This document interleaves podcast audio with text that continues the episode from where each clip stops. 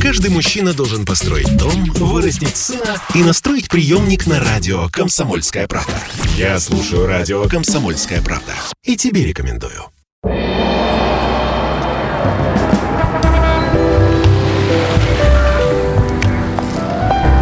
Дзен в большом городе. Кто вы? Тиран, спасатель или жертва? Вот такой непростой вопрос сегодня мы будем разбирать в программе «Дзен в большом городе». Добрый день. В Калининграде 12 часов 3 минуты. Это прямой эфир. У микрофона Светлана Шунейко. И также у микрофона кандидат психологических наук Маргарита Зыкова. Маргарита Николаевна, и вам добрый день. И всем добрый день, Светлана.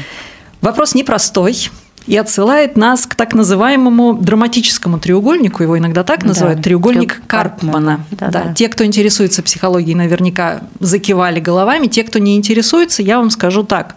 Любые отношения, семейные, на работе, с друзьями, их, в принципе, при желании можно описать с помощью этого треугольника. Тиран, жертва, спасатель. Маргарита Николаевна сегодня нам подскажет, как это сделать, ну и заодно расскажет, насколько все-таки верен этот треугольник. Маргарита Николаевна, так что это такое, этот треугольник Карпмана? Так описывается модель так называемых созависимых отношений. Ну, то есть понятно, что когда мы вступаем в отношения, мы иногда вынужденно, например, на работе, а иногда и подсознательно, в соответствии с влечением, выбираем человека, который будет, соответствовать, дополнять нас, да. Ну, мы же помним, они сошлись: вода и пламень, стихи и проза, да. Вернее, вода и камень, стихи и проза, лед и пламень, да. И Карпман, кстати, ученик Берна, он обосновал наличие этой модели, что зачастую очень устойчивыми оказываются отношения жертвы, спасателя и тирана. Ну, конечно, надо сказать, что любая модель никогда не описывает все реалии жизни, но между тем, психотерапевты знают, что если, например, в семье такие дисгармоничные отношения, да, то есть, например, в семье есть тиран, далеко не всегда это мужчина, это может быть и женщина-тиран. А может быть, наверное, и ребенок. Ну, может быть, ребенок-тиран, культивируемый. То одним тираном никогда дело не ограничивается. Всегда есть тот, на кого это направлено. То есть всегда есть тот, кто дополняет его.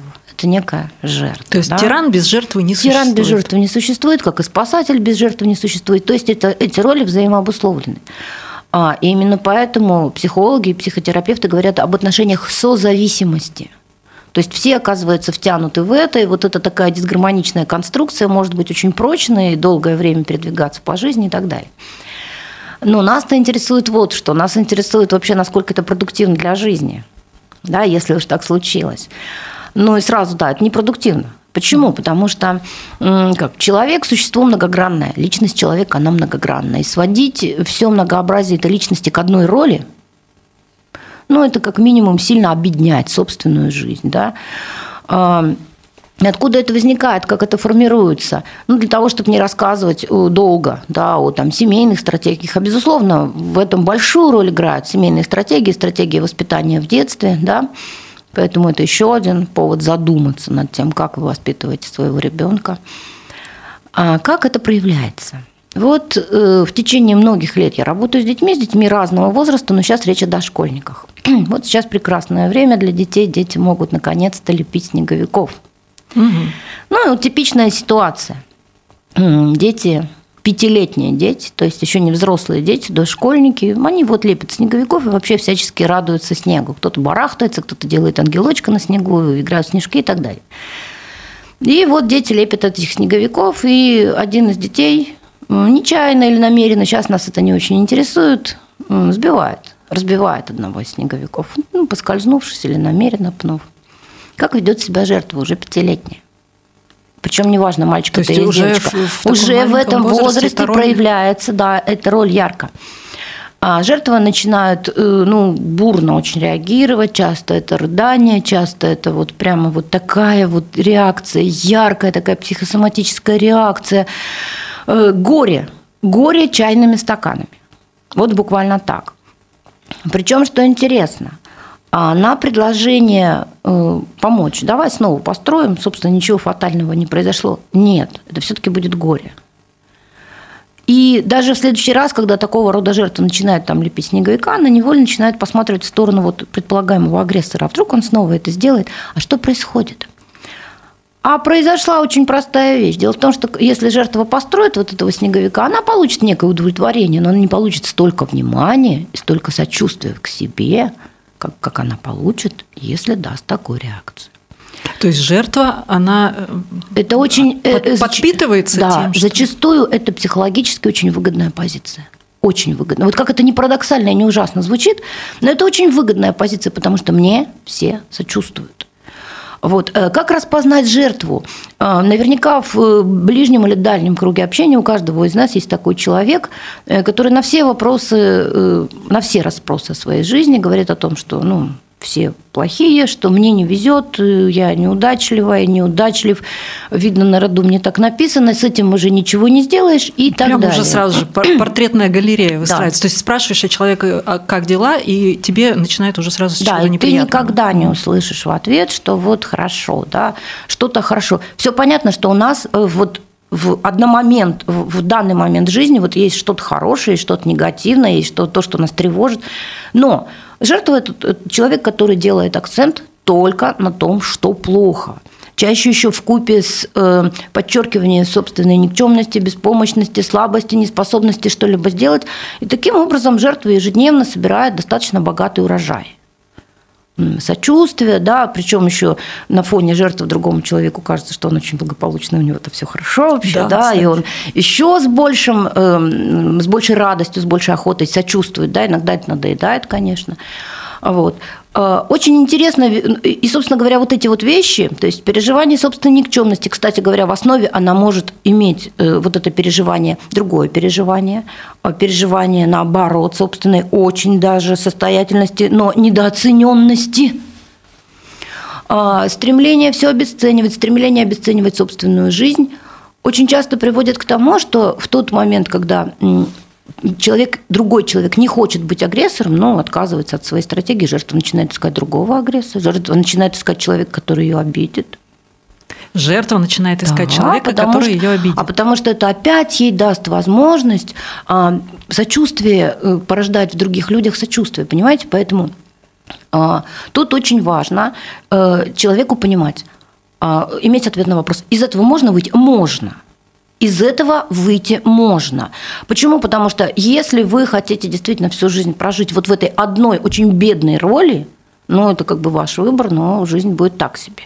Если вы хотите из этого выйти, то вначале проанализируйте вот свои первые реакции, да.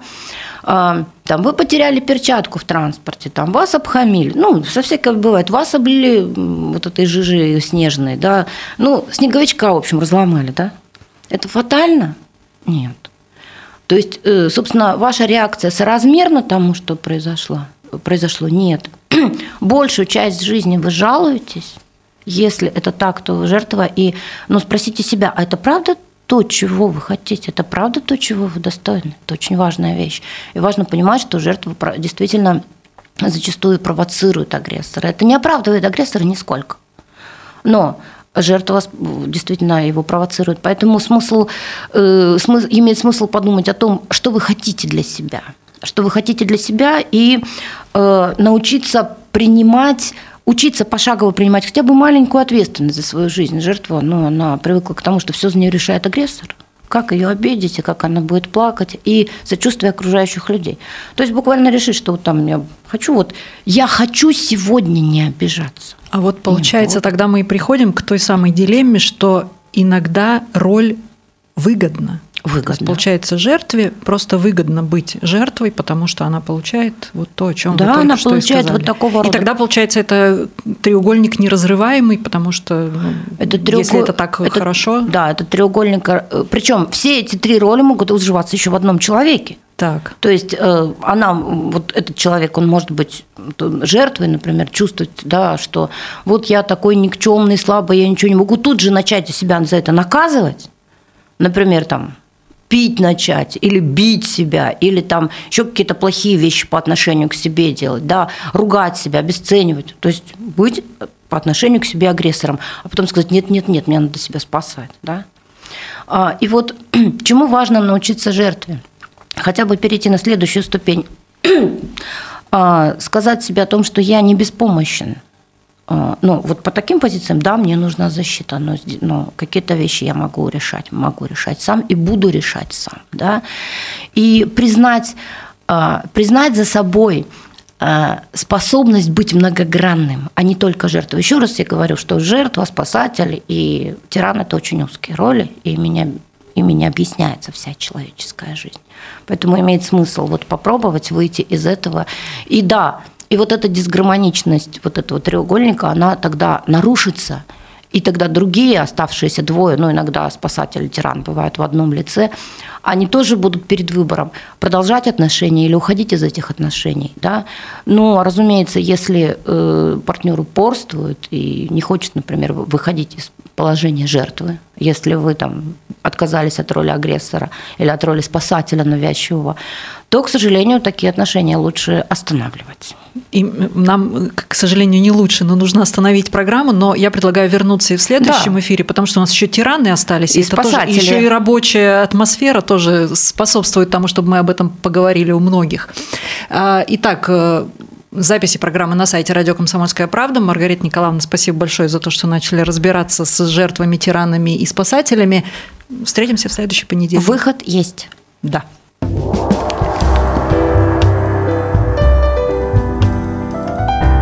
Дзен в большом городе.